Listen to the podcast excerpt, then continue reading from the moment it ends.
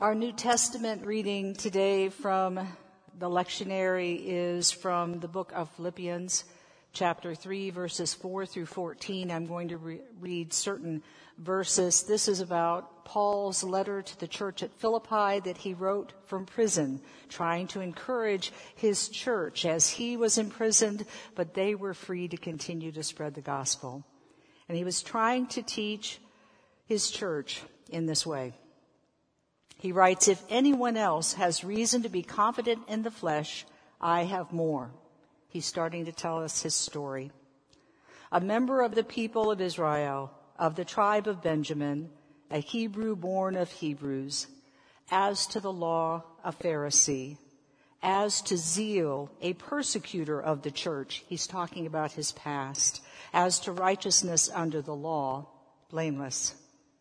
Yet whatever gains I had, these I have come to regard as loss because of Christ. More than that, I regard everything as loss because of the surpassing value of knowing Christ Jesus my Lord. For his sake I have suffered the loss of all things, and I regard them as rubbish in order that I may gain Christ and be found in him, not having a righteousness of my own that comes from the law, but one that comes through faith in Christ, the righteousness from God based on faith. Now that's a lot. There's a little more, and we'll talk more about this in the sermon. He goes on to say in verses 12 through 14, not that I have already obtained this or have already reached the goal, but I press on to make it my own because Christ Jesus has made me his own. Beloved, he says in verse 13, Beloved, I do not consider that I have made it my own, but this one thing I do, forgetting what lies behind and straining forward to what lies ahead, I press on towards the goal for the prize of the heavenly call of God in Christ Jesus. Here ends the reading hear what the Spirit is saying to the church in the sanctuary. But know that we will continue to broadcast. Um, online is here to stay. So if you are at home, don't worry. We're going to continue to broadcast. Um, that's part of our future now, but we also want you to know that we're grateful for those of you who are here back in the sanctuary. For me, sometimes I get, the last couple of weeks, I've been getting a little emotional up here. It's because it's been so many months since I have seen more than just the worship team in the sanctuary. So really, really grateful for all of you who are here today. I want to also thank our, our AV team and our worship band. I say often this is the best worship band in the city of Columbus, but would you all please give them some love online and some applause here in the sanctuary? I just hate for us not to take time to really celebrate all that we have here. Today's message is called the race of a lifetime. And there are a number of ways to think about that. But first, let us pray. May the words of my mouth and the meditations of our hearts be acceptable in thy sight, O God, our strength and our Redeemer. Amen. Well, there are so many election signs and bumper stickers out there right now, but my favorites are not necessarily always the political ones. So I wanted to start today just to with a little levity to share a couple. If you have some good bumper stickers that you've seen, share them online with us. But I like the one that said, honk if you like peace and quiet. There was another one that I saw yesterday that said, never hit a man with glasses, hit him with a baseball bat. There was a good political one yesterday. It said, in America, anyone can be president. That's one of the risks that you take. And then, you know, bikers often have people riding on the back of the bikes, and there was a biker who had a jacket, and on the back it said, if you can read this, my wife fell off. I thought that one was good. And then there was one that sums up a key dilemma in life, especially during the pandemic, and it said, boldly going nowhere. Boldly going nowhere. And especially during this disillusionment phase of the pandemic, which we talked about last week in last week's sermon, This phase of disaster recovery can feel like a forever phase. It can feel like we are boldly going nowhere, like the political supporters who were riding around in circles yesterday on 270, causing fender benders and all sorts of mayhem that didn't really seem to amount to anything positive. And then while the rest of us are slogging through our own pandemic fatigue and disillusionment and wondering how we're all going to make it through the fall and the winter, the COVID-19 virus strikes down President Trump in a way that is practically biblical, people. I mean like Old Testament thunderbolts of lightning from Charlton Heston biblical. Can I get an amen? I always warn people, clergy warn people, do not tempt fate. Because fate has a very clear way of biting back. Don't tempt fate. So I just want to review for a minute. Let's just take a minute and settle in and review for a minute. Do you remember the presidential debate and the unmasking of the interpreter in chief and his family? Raise your hand in the sanctuary. Let us know online. Do you remember how the president made fun of Joe Biden for wearing a mask and the Trump family refused to wear their masks during the debate, even though a Cleveland clinic clinician offered them masks when they took theirs off. And they refused to wear them, even though the rules that everyone had agreed to ahead of time was that everyone had to wear masks. Do you remember the recent revelation about how little Donald Trump paid in taxes, especially now that he is enjoying taxpayer funded medical care. Do you remember that? Raise your hand or let us know online if you remember that.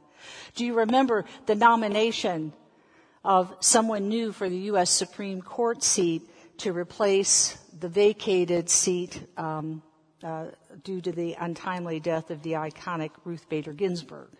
Raise your hand if you remember that and let us know online. I share this because these events all happened within just the past week or so. This is basically one week in our country's history. So just let that sink in for a minute. And then just as quickly, as we think about all these events, they receded into our memory like a shot with the revelation that Trump on Friday had tested positive for COVID-19. And then like Watergate, the kid child of Watergate. It was like Watergate. It was what did he know and when did he know it? I think that's going to be the, what we're all going to ask in the weeks to come. What did he know and when did he know it? Because like whack-a-mole on Twitter, I made the mistake of trying to follow Twitter. It was like whack-a-mole as the whack-a-mole news kept popping up about who was testing positive and who was testing negative in our government and then the Republican Party. And among all those people who attended that Rose Garden event, that now looks like a super spreader event because so many people were not wearing masks. There was a picture that I put on my Facebook page. I encourage you to look at it where historically I don't think the picture is going to age well because it shows all these people sitting in the rose garden too close to each other without masks during a pandemic that had already killed 200,000 people. That picture is not going to age well. But substantial news right now is rushing past us at the speed of light. And we barely have time to absorb the details in our brains and brains that are already bombarded by what we call the daily static of pandemic life. I really appreciated Hank's metaphor that the pandemic is like this constant static that at first is so irritating and we eventually get used to it, but we forget how much energy it's taking for us to rise above that and, and keep functioning. Plus, I saw that COVID cases, this just happened this week, COVID cases are now up 23% in Ohio. Did you see that statistic? They're up 23% in Ohio. And I had to ask why. And I saw that Nicholas Kristof wrote, wrote this just, I think it was yesterday in the New York Times because people all over the world, like we just talked about last week, people not just in Ohio, but all over the world are suffering from pandemic fatigue. Can I get an amen online? Raise your hand in the sanctuary. People are suffering from fan- pandemic fatigue. Because honestly, most people are sick of isolation. We crave human contact. We want and need hugs in our life. We are social animals and the deadly coronavirus exploits that instinct in us. We are all becoming more lax as the months go by, particularly in parts of the country where the virus maybe never hit all that hard. People didn't lose friends or see refrigerator trucks parked outside of our local hospitals to carry all the bodies. If we're not in those parts of the country, we've become a little lax. The problem is, as Nicholas Kristof reminds us, being lax can be lethal, as the President of the United States found out on Friday.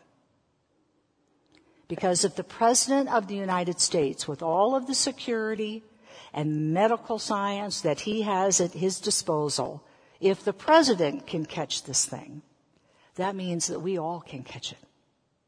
Now, has your anxiety just gone like right up here? As we think about that. That if someone with all that security, all that medical care can catch it, that means any one of us can catch it.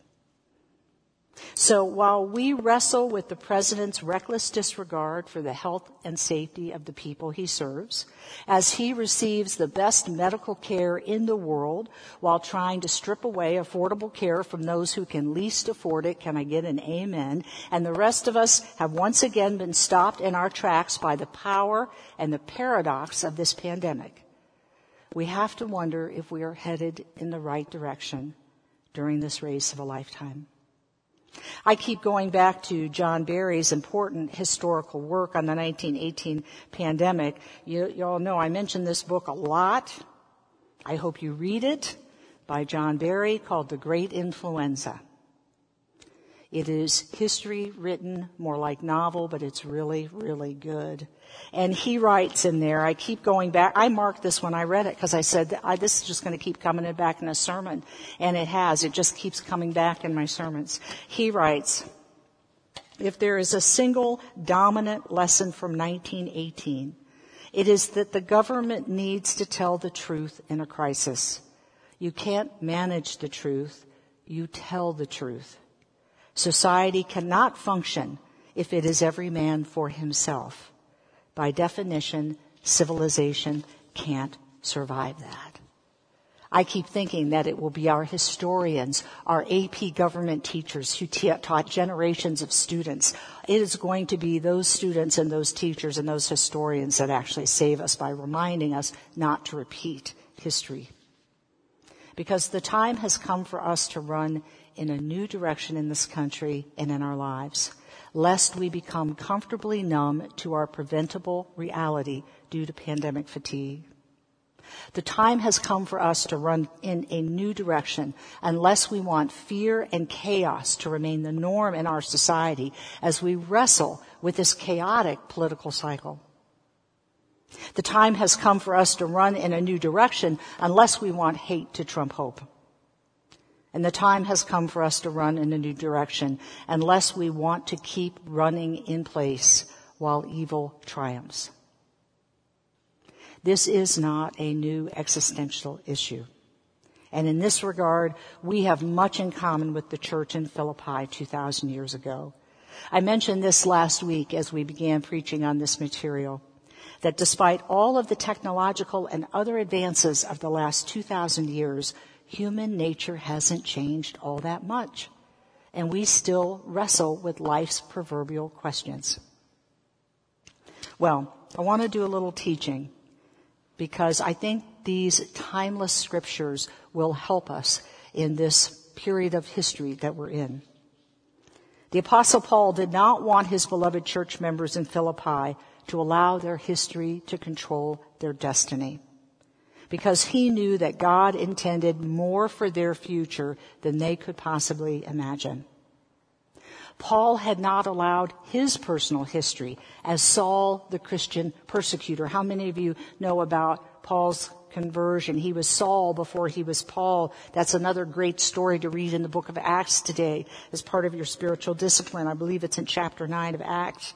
But Paul had not allowed his history as Saul to control his destiny to become the apostle Paul, the father of the early Christian church. And no matter what problems you have with Paul and certain clobber passages I will help you with those. Let me know if those are keeping you from getting in the way of your understanding of Paul, but don't let them. Don't let other people taking a couple of clobber passages about Paul keep you from living into the fact that he was the father of the early Christian church and he was trying to teach his people how to create loving communities.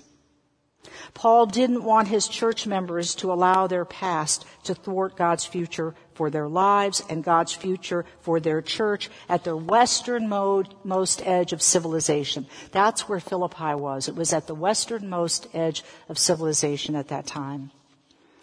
So to accomplish this task, Paul used a metaphor in his letter to the Philippians that is dominant throughout his writings. He wrote that faith in Jesus Christ or becoming like Jesus is like running a race. It's like running a marathon. And this spiritual race of life is not some 50 yard dash for a fake gold medal or a stay in place treadmill exercise of faith. Instead, this is the race of a lifetime, and that's the title of today's sermon. It's the race of a lifetime. It's the race of a lifetime that seeks a prize that matters more than anything else in all the world, which is to become the person, to become the church that God wants and needs us to be in this world. So to explain this life journey, Paul first recounted his own religious history as Saul, the well-credentialed Pharisee, meaning religious leader, and, he, and persecutor of the early Jesus church. And Paul could have stayed Saul, the lawyer and persecutor, the rest of his life and retired comfortably from that. But instead, on a road called Damascus, Paul was blinded by events and struck down. And in his blinded weakness, Paul was carried to safety and cared for by one of Jesus' people, a man named Ananias. How many of you have even heard of Ananias? Yes, yes, we have some folks here. If you don't know the story of Ananias, just read the scriptures as part of your discipline. Just, just take a look at that this week. Learn more about Ananias.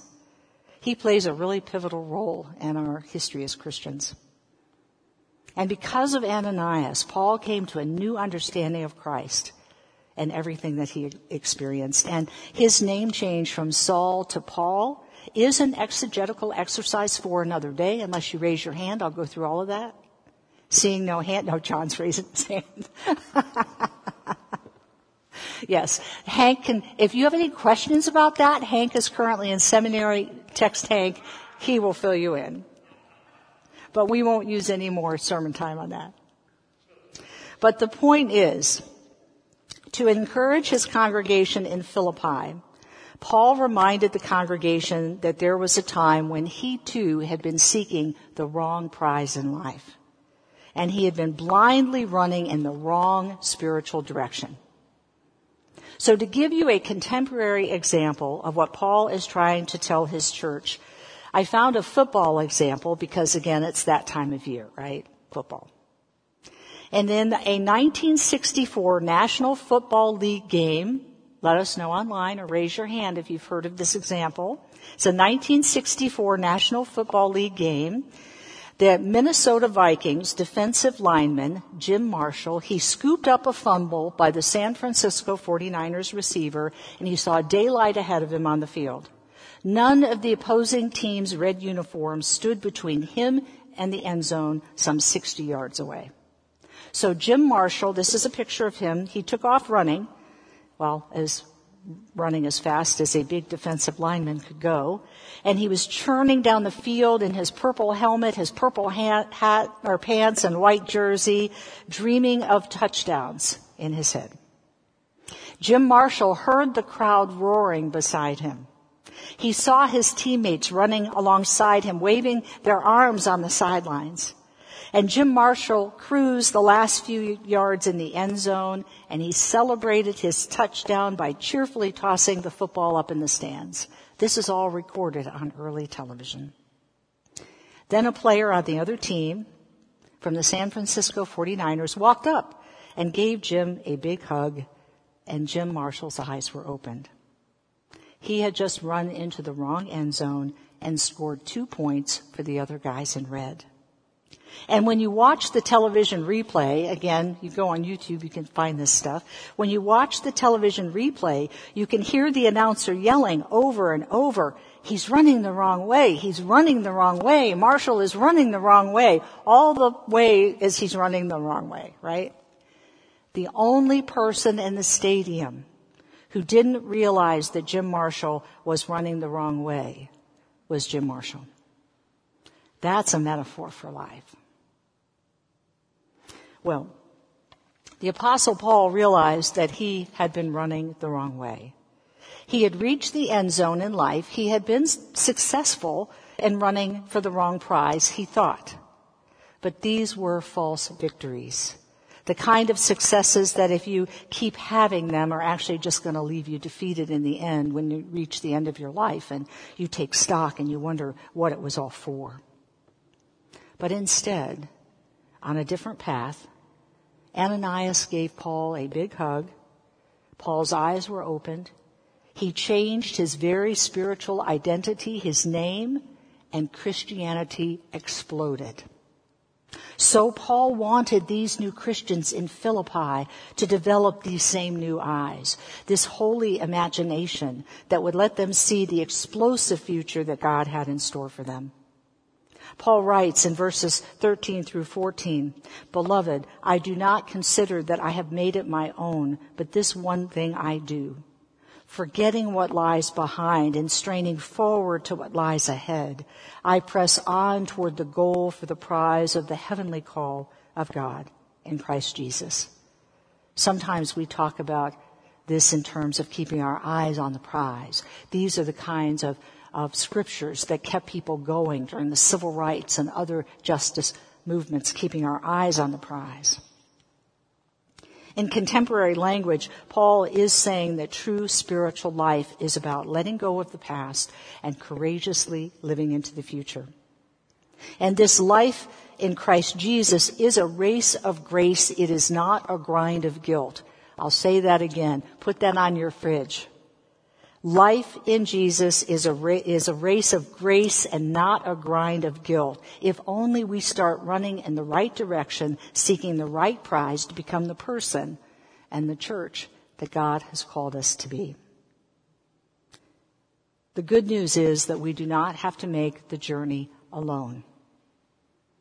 There's an old African proverb that says to run fast, run by yourself, but to run far, run with other people. You know that one? Put that one on your fridge too. To run fast, run by yourself. But to run far, run with other people. So let me end today with a true story from the Seattle Special Olympics to leave you with hope and a running tip.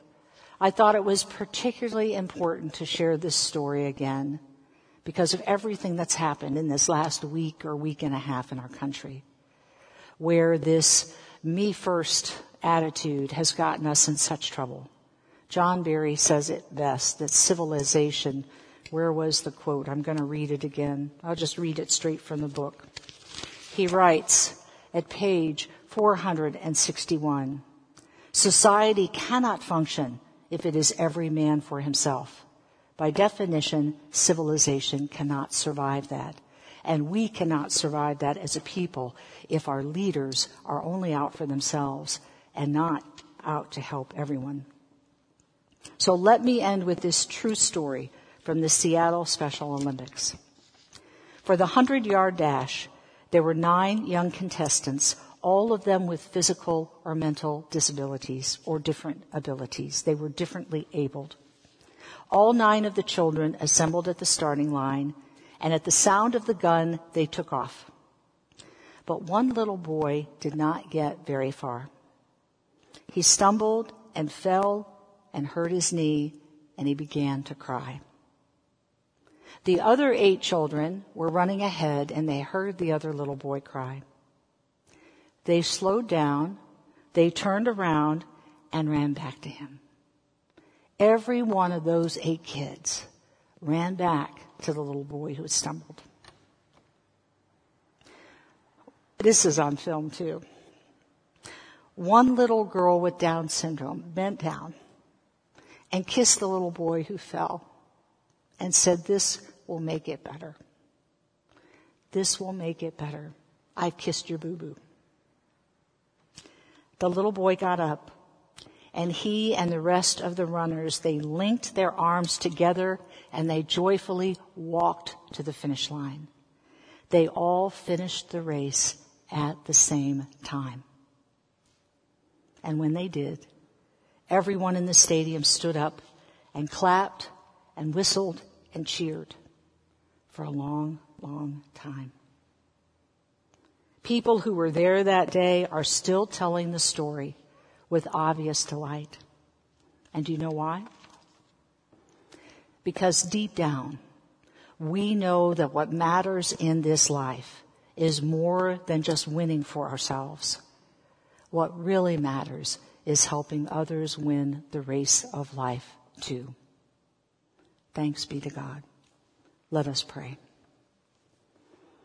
Almighty God, your son taught us that justice requires action so that when we don't know which way to run, especially during this pandemic, we can still find a way forward. So forgetting what lies behind and straining forward to what lies ahead, we pray God that our history does not become our destiny. Instead, we press on toward the goal for the prize of the heavenly call of God in Christ Jesus, helping others all along the way as we cross this finish line of life together, leaving no one behind. Thanks be to God. Amen.